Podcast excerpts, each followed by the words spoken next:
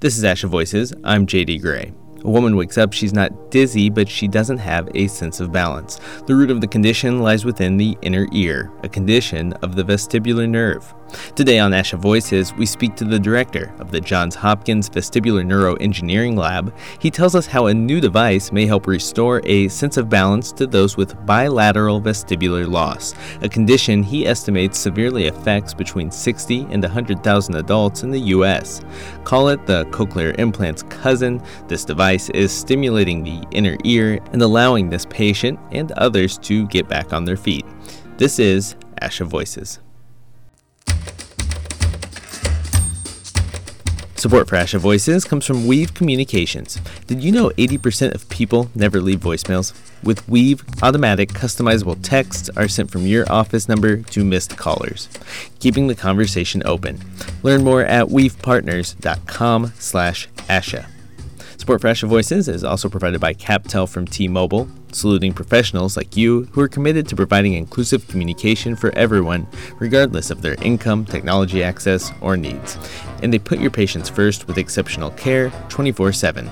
Learn more at t-mobile.com slash captel. In the middle of the night, Andrea Elyse Messer woke up and without notice, she had lost her sense of balance. Getting up and getting to the bathroom was a challenge.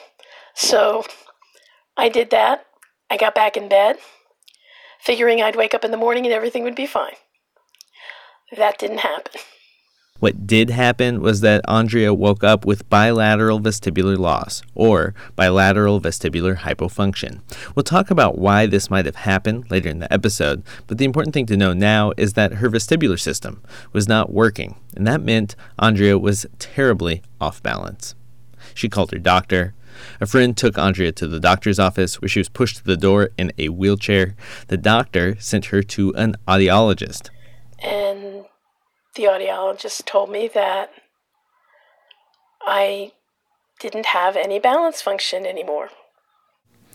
Can I ask this sense of imbalance?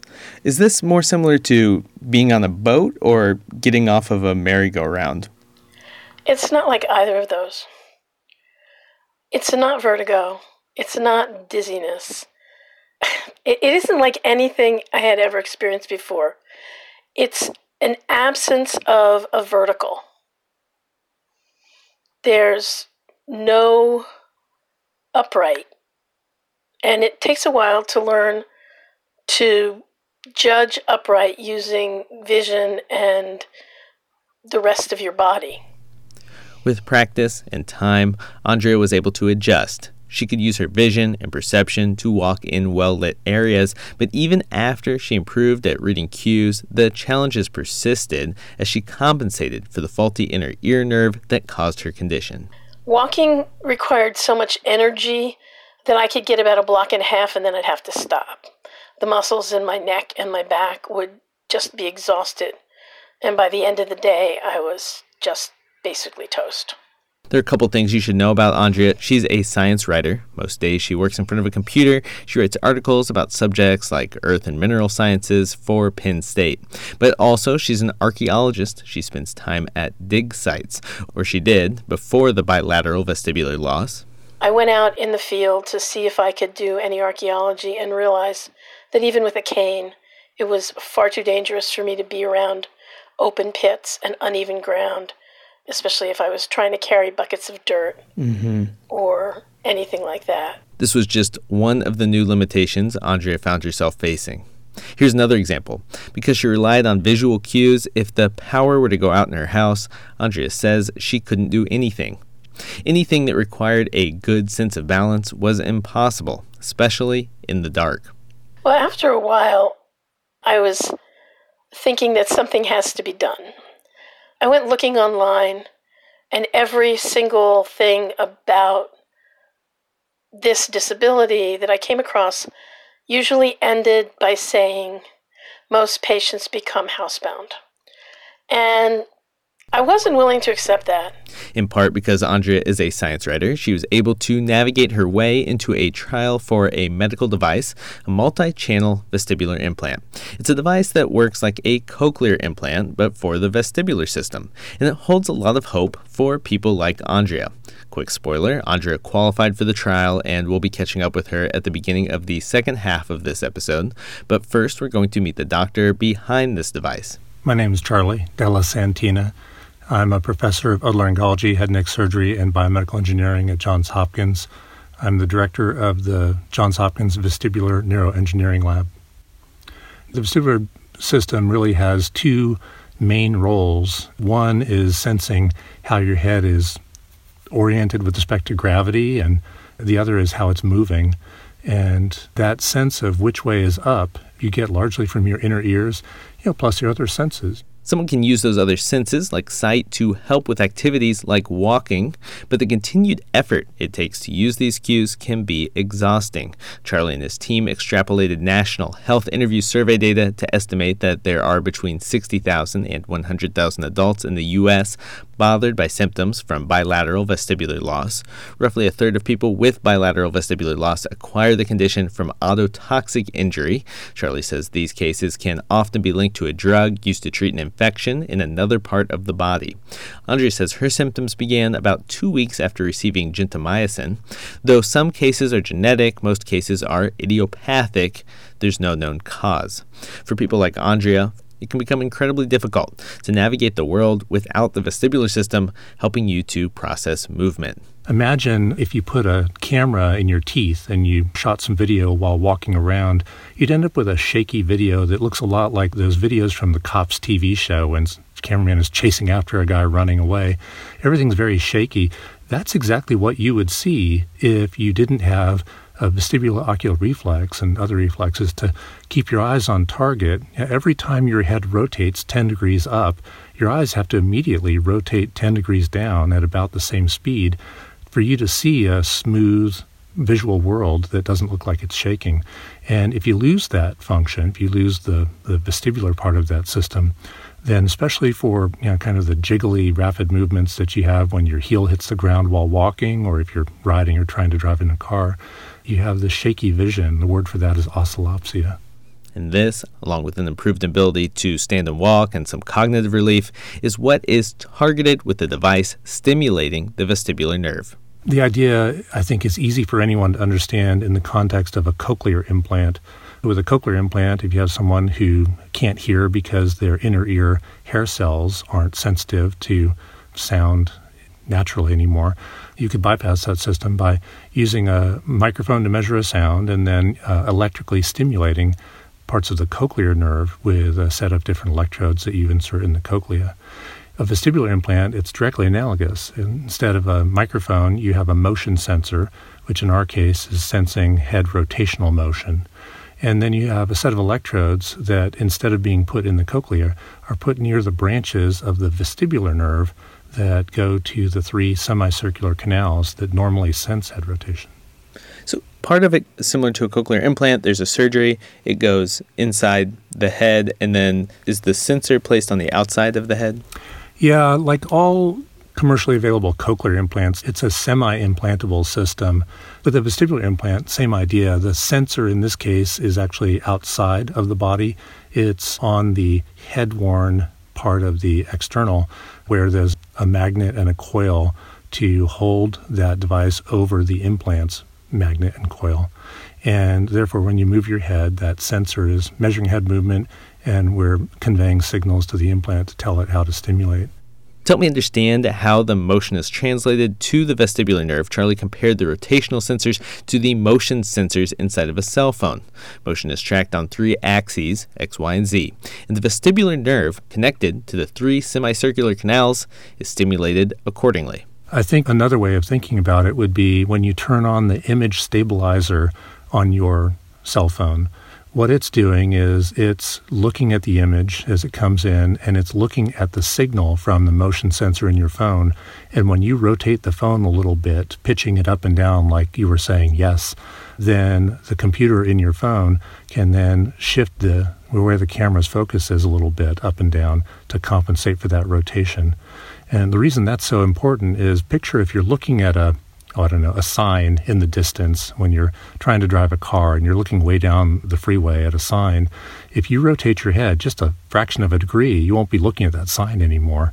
And we need to compensate for that head rotation. On the other hand, if your head just moved up and down a millimeter or so, you'd still be looking straight at the sign and that wouldn't be a problem. So we're really focused on correcting for that loss of sensation in head rotation so that we can try to keep your eyes on target.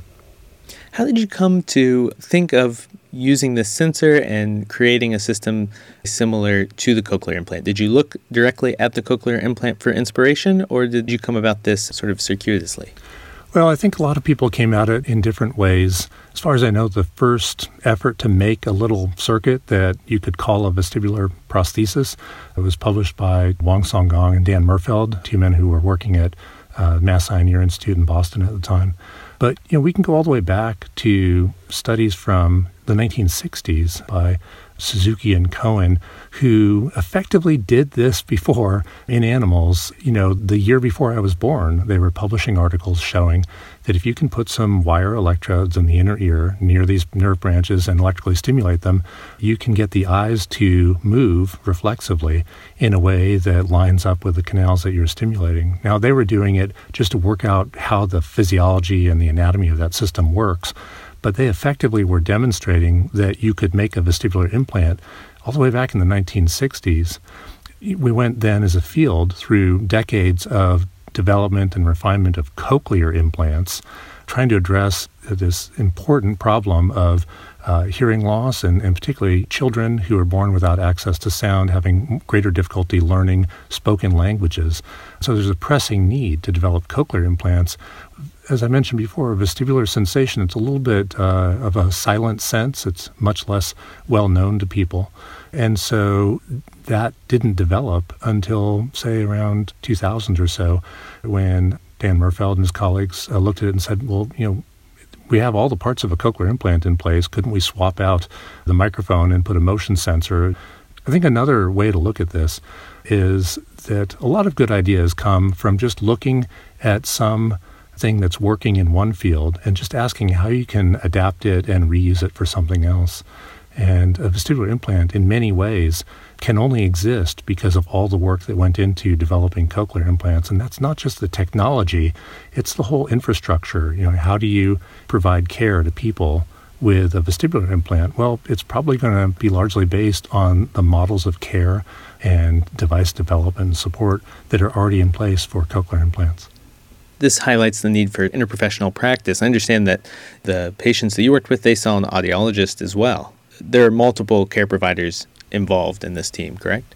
Oh, of course. In this case, there are engineers, there are surgeons, there are audiologists, uh, there are rehab therapists, vestibular rehab therapists, and, and others as well. I think that a, a neurologist is an important member to have in the future vestibular implant team to make sure that you're not putting a vestibular implant in a patient who really has a central nervous system problem, not an inner ear problem. You know, an interesting thought is that there really isn't a well defined single person who would be the best professional suited to programming a vestibular implant in the future. If you look at cochlear implants, that's obviously an audiologist who's sort of well trained in working with cochlear implants. But many audiologists in clinical practice really focus on hearing and are much less involved in the vestibular side. Often, vestibular care is more in the hands of a mix of otolaryngologists, neurologists, and vestibular rehab therapists we're going to have to create a, a new field that will include a new professional classification of a person who's a vestibular implant audiologist, most likely, because I think the people best suited to doing this would be people who already know how to do cochlear implant care. We're going to take a quick break, and when we come back, the device is activated, and we'll hear from an audiologist who specializes in the vestibular system. Support for Voices comes from Weave Communications. When building up an audiology practice, you need the right tools to get the job done. Weave's single, unified platform equips you with every tool you need to interact with your customers via phone, text, email, or chat. As Shannon from AAA Hearing puts it, quote, In our practice, we have many deaf patients. With Weave, we can better fit their needs and communicate more efficiently with them via text, end quote. Learn more at weavepartners.com slash ASHA. Support for ASHA Voices is also provided by CapTel from T-Mobile. CapTel from T-Mobile shares your values and commitment to patients, providing inclusive communication for everyone regardless of their income, technology access, or needs. They offer captioned telephones with exceptional 24 7 care, simple one button access to US based customer services reps, and phones that fit your patient's needs. CapTel from T-Mobile puts your patients first. Check them out at t-mobile.com slash CapTel. Only for people with hearing loss, federally funded, requires certification and registration. Restrictions apply.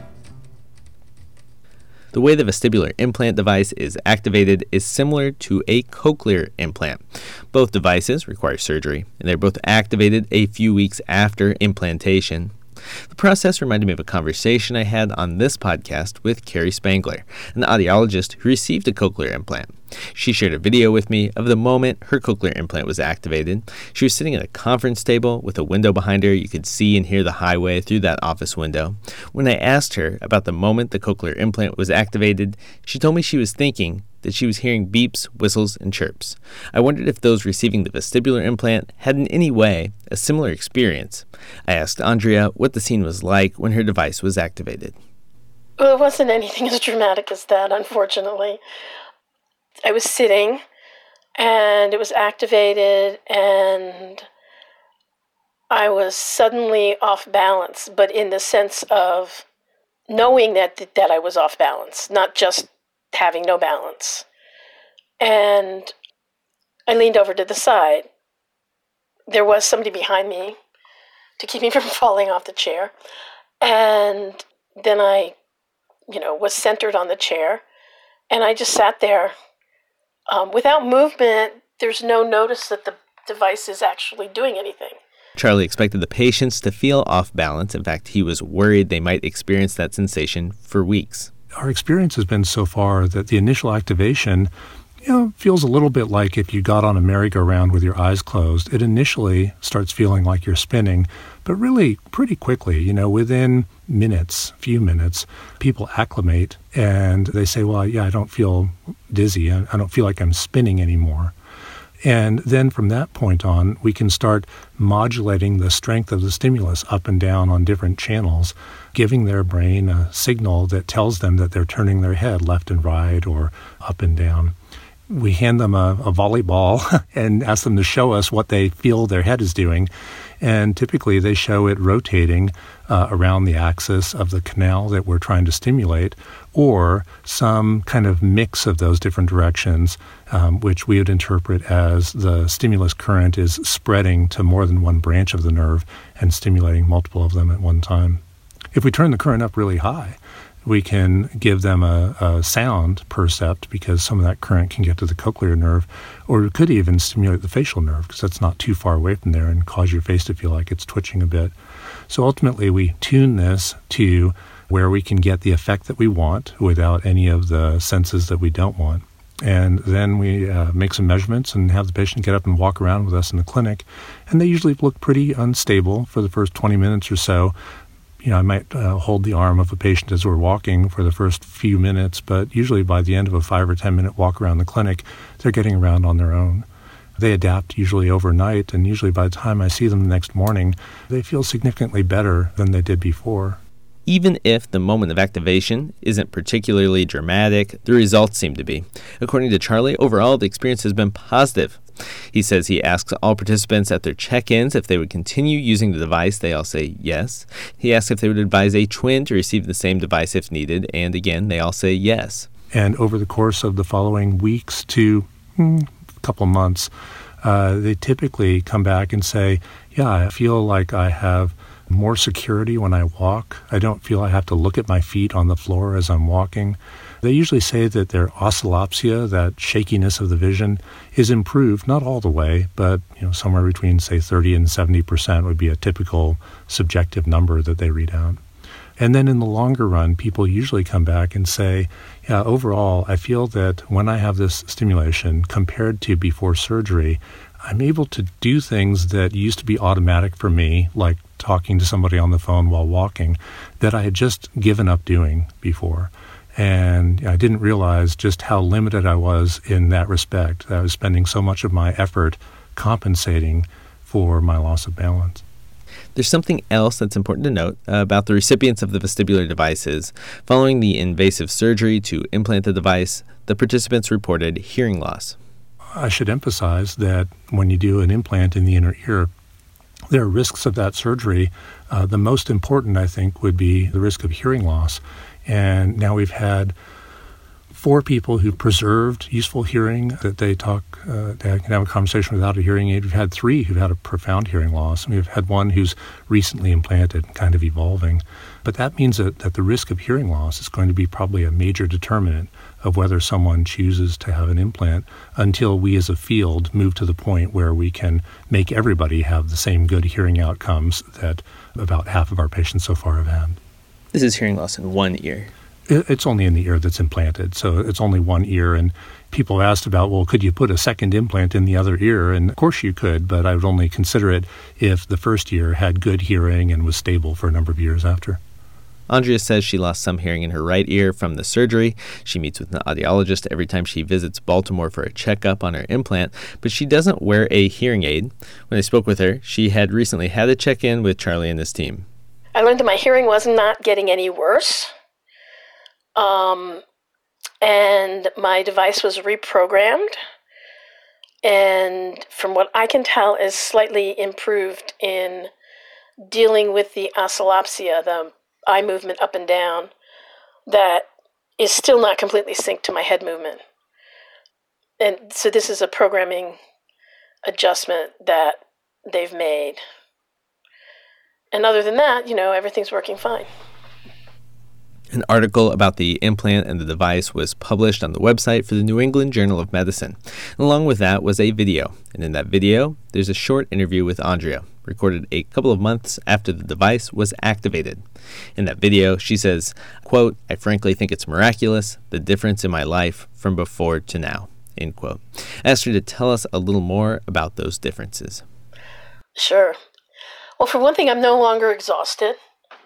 I don't have that feeling of constantly having to be on alert. I'm not concerned about falling all the time. Mentally, it's a huge relief. I can get up from a chair and walk into the next room without thinking about it. I can go out at night. I can walk anywhere I want grass, sand, snow without being concerned. I no longer use a cane. In the video of Andrea on the website of the New England Journal of Medicine, Charlie asks if you had to do this over again, would you still receive the implant? A question he alluded to earlier. She says absolutely that she would. I asked her if she still felt that way. Oh, yeah. I remember what it was like without the device.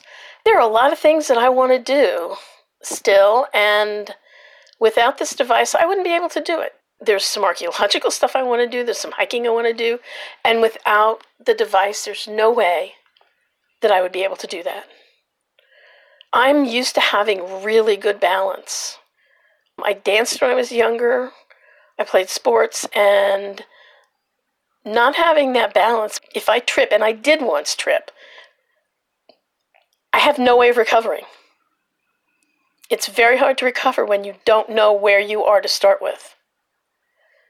And so, yeah, I would do it again and happily. I'm going to bring an audiologist into the conversation now. Elena Bassett is the director of the USC Balance Center, where she works with patients to assess vestibular dysfunction and manage vestibular impairments. This includes patients with bilateral vestibular loss. It's a patient population that I'm worried about because these individuals obviously have hobbies and activities and perhaps high intensity lifestyles that are challenging to lead with such a significant vestibular loss. Elena says she works with physical therapists at USC who help patients perform exercises to recalibrate their balance systems. But Elena says she would be thrilled if this device presented an opportunity for this patient population to restore some portion of their vestibular function. When we think of our balance system, it's visual, vestibular, and somatosensory. So when we take away the vestibular portion, we're relying on what we can see and what we can feel beneath our feet and ankles. And Elena says to consider what this might mean for someone with a visual impairment, someone with neuropathy, or even someone simply walking over uneven ground, like sand. So it's the interplay between these three parts that's constantly keeping us upright. And if we remove one piece of that triangle, that's where things can get really challenging people aren't just their vestibular systems. There's a whole host of other things that can happen to you in regards to your feet and ankles and your eyes. It's never just one thing. This is why it can be so difficult for someone like Andrea before the implant when the power goes out or when she visits a dig site with uneven ground.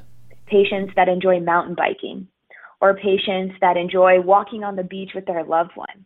Although walking on your beach with your loved one may not seem like a really high intensity activity, but if our vestibular system is unable to determine the position of our head in space, and we're walking over an uneven surface such as the sand, where we're not getting good information about where our feet are placed as we're moving from point A to point B, relying solely on our vision, it can be a very, very challenging walk.